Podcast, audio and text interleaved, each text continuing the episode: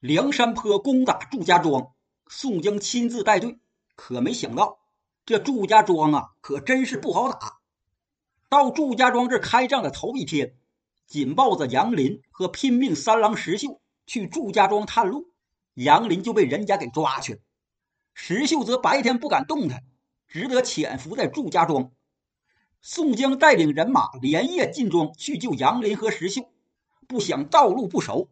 又中了人家的埋伏，后来石秀跑过来了，指明了道路，梁山坡的人马这才得以冲出包围，来到祝家庄村口。刚到村口，就听喊杀连天，灯球火把纵横缭乱，这又把宋江等人都给吓了一跳。宋江叫石秀去前面探路，看看是什么情况。石秀领命，手持坡刀往村口那去了。不大会儿。他跑回来禀报：“哥哥，是咱们山寨的第二波人马到了，他们接应咱们来了。刚才的喊杀之声，是他们杀散了村口的伏兵。”宋江一听，心中大喜，立即指挥众人往出拼杀。里外这一夹击，祝家庄的庄丁就顶不住了，纷纷往庄里跑了。宋江等人冲出村口。迎面就见林冲、秦明等九位头领引着喽啰兵杀将过来。林冲、秦明等人见着宋江，都给宋江压惊：“哥哥受惊了，哥哥受惊了！”不妨不妨，各位兄弟辛苦。宋江和众位头领见过之后，两下人马汇合一处，回到营盘。宋江一边安排人守夜放哨，一边命人查点人数。一查之下，竟然少了镇三山黄信，宋江等人都是大惊，急忙询问。一问之下，有跟随黄信的小喽啰告诉，说是先前咱们人马被困在庄里的时候，黄将军去前边探路，不提防草窠里伸出几把挠钩，拖翻黄将军的战马，黄将军从马上摔下去，小喽啰救援不及，黄将军就被祝家庄给拿去了。气得宋江当时要杀那些跟随黄信的小喽啰，你等为什么不早早报来？吓得小喽啰们慌忙跪在地上。林冲、花荣等人急忙劝住宋江。宋江顿足捶胸啊！这一仗连敌兵的主将都没有见着，就有两位兄弟陷落，这可怎么办呢？旁边的杨雄说：“公明哥哥。”这地方是三个村坊结并，中间是祝家庄，东边是李家庄，西边是扈家庄。现在李家庄的李应跟祝家庄已经闹翻，他被祝彪射伤了胳膊。哥哥何不去见见那李应，看他能不能帮助咱们？一句话提醒了宋江。对呀，我怎么把这事儿给忘了？等到天亮，我就去李家庄一探虚实。当夜这就无话。第二天，众人起来。吃罢早饭，宋江让林冲、秦明等人守护寨栅营盘，他带着杨雄、石秀、花荣三人以及三百骑兵，拿着礼物，这就前去李家庄拜见扑天雕李应。来到李家庄，就见吊桥高挑，寨门紧闭，寨墙上站满了庄丁，个个都是手持兵刃，如临大敌。见到宋江等人马。李家庄的寨墙上立刻就敲响了战鼓，战鼓一响，寨墙上的庄丁就都做好了战斗准备。宋江在马上冲李家庄寨墙上高叫：“我是梁山坡宋江，特来祭见李庄主，别无他意，你们无需害怕。”寨墙上的杜兴见到宋江的队伍中有杨雄、石秀二人，他就下了寨墙。让庄丁打开庄门，骑马出庄，来到护庄河这儿。对面可是杨雄、石秀二位哥哥。杨雄、石秀一见是杜兴，就和宋江说：“哥哥，这个人就是先前眼见我俩见李庄主的鬼脸杜兴，他是这庄上的主管，跟李应关系最好。”宋江一听，急忙往前一带马，冲杜兴一抱拳。原来是杜主管，在下宋江，这厢有礼。杜兴也听说过宋江的名头，他也把拳一抱，久闻山东及时雨宋江的大名，今日一见，真是三生有幸，在下正是杜兴。啊，杜兄夸赞了。今日宋江来此，是相烦杜兄给李庄主说，我们梁山坡宋江早就耳闻李庄主的大名，可惜无缘拜会。因为祝家庄要和我们梁山坡做对头，因此我们前来讨伐。路过此间，特意奉上重礼，只求与李庄主一见，别无他意。好，请宋头领等人这就在此稍等，在下这就回去传话。杜兴说完，冲宋江拱一拱手，拨转马回庄了。杜兴进庄，庄丁立刻关闭庄门。杜兴来到庄里大厅，李应正坐在交椅上，他左胳膊上缠着白布。李应一见杜兴，就问：“那梁山坡宋江带兵前来，他说了什么？”回庄主，宋江说：“他久闻庄主的大名，特意给庄主送上重礼，只求相见一面。”宋江占据梁山坡，他就属于跟朝廷作对。是个造反之人，我怎么能和他相见？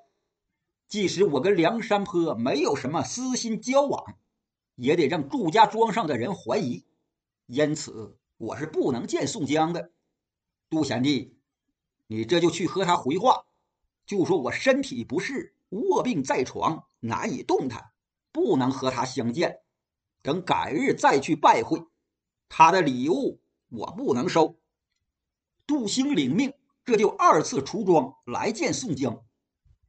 我们庄主本想亲身来迎驾宋头领等人，怎奈他身子有伤，难以行动，因此现在不能和宋头领相见。宋头领所赐厚礼，我们庄主不敢接受，这就还请宋头领贵族回转。啊，原来如此。我宋江因为打祝家庄实力，因此才来拜会李庄主。我知道你们庄主的难处，他和祝朝凤结盟，如果要是和我相见，那就会遭到祝朝凤的猜疑，因此他不肯出来和我相见。其中难处，我宋江理解。宋头领果然明理达意。我来这里已经有好几年了，此地的情况。我都知道，不妨就告诉宋头领，以作参考。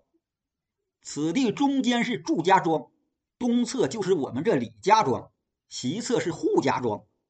我们三庄结为生死联盟，一庄有事，其他两庄都前去策应。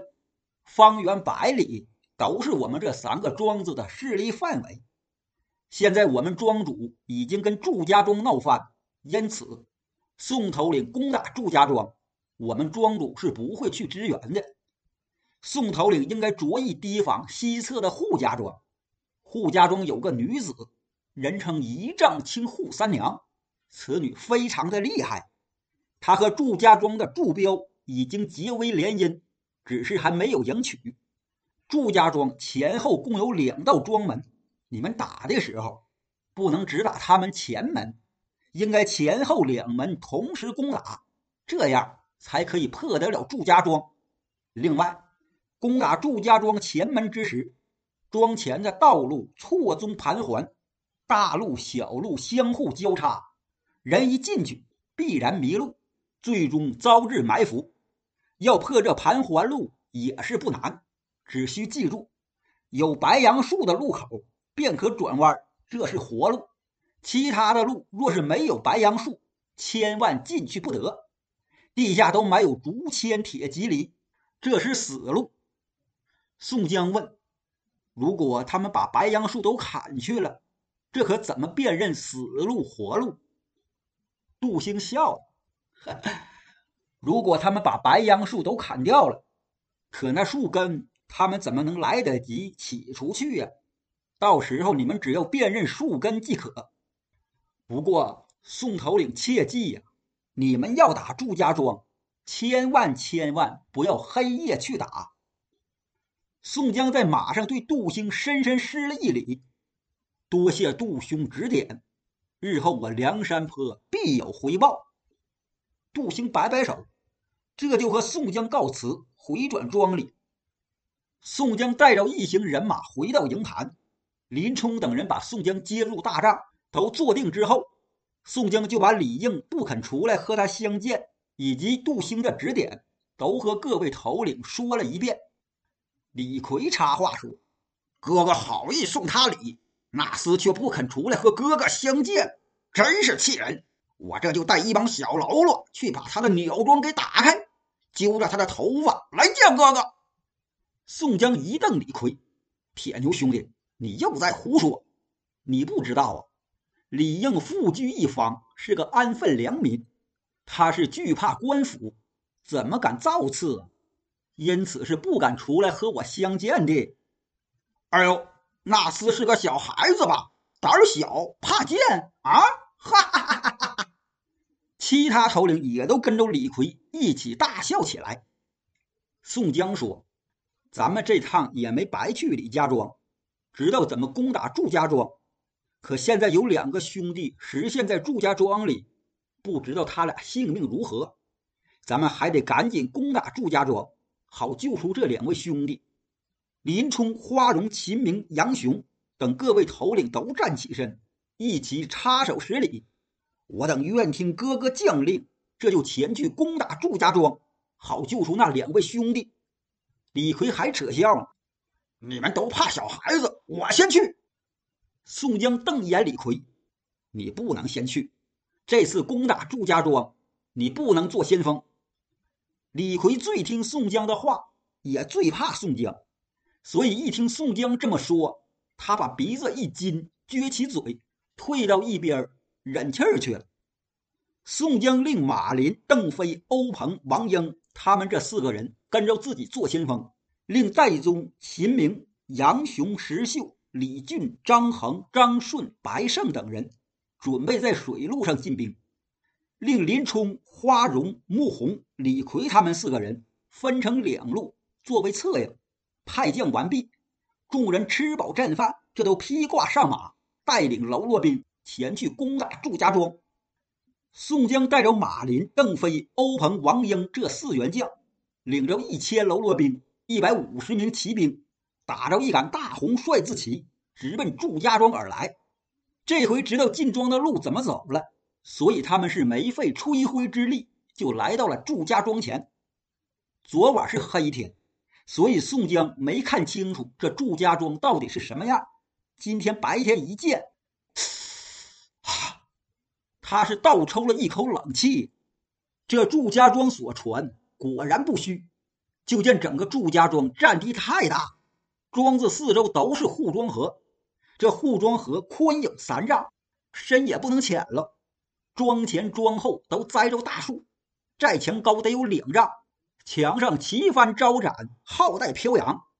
庄丁手持兵刃，什么强弓硬弩、灰瓶炮子、滚木雷石，都是一应俱全，就跟个城郭一样，戒备森严。宋江注目再一细看，可把他给气坏。怎么了？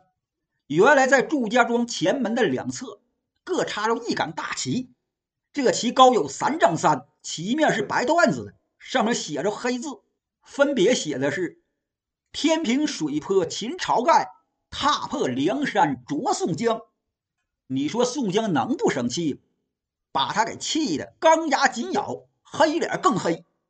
好啊，祝朝奉老匹夫，我宋江不生擒你，誓不为人。不破了你这祝家庄，永不回梁山坡。不止宋江生气，王英、马林、欧鹏、邓飞四个人，以及身后的这些喽啰兵，都是气炸了心肝肺。这祝朝奉就是明着和梁山坡干上，这也太猖狂了。这时候，第二波人马戴宗、秦明他们也来到了。宋江就把前门留给第二波人马攻打。他带领四员将转到祝家庄后门，到这儿一看，这祝家庄后面也和前面一样是铜墙铁壁呀。宋江心里多少的可就犯愁了。正在这时，猛然就见打西面冲过来一彪人马，宋江知道这彪人马肯定是扈家庄的，这是支援祝家庄来了。他急忙命马林、邓飞二人领一半人马看住祝家庄的后门，防止祝家庄里出来援兵。自己带着欧鹏、王英二人率领另一半人马前去迎敌。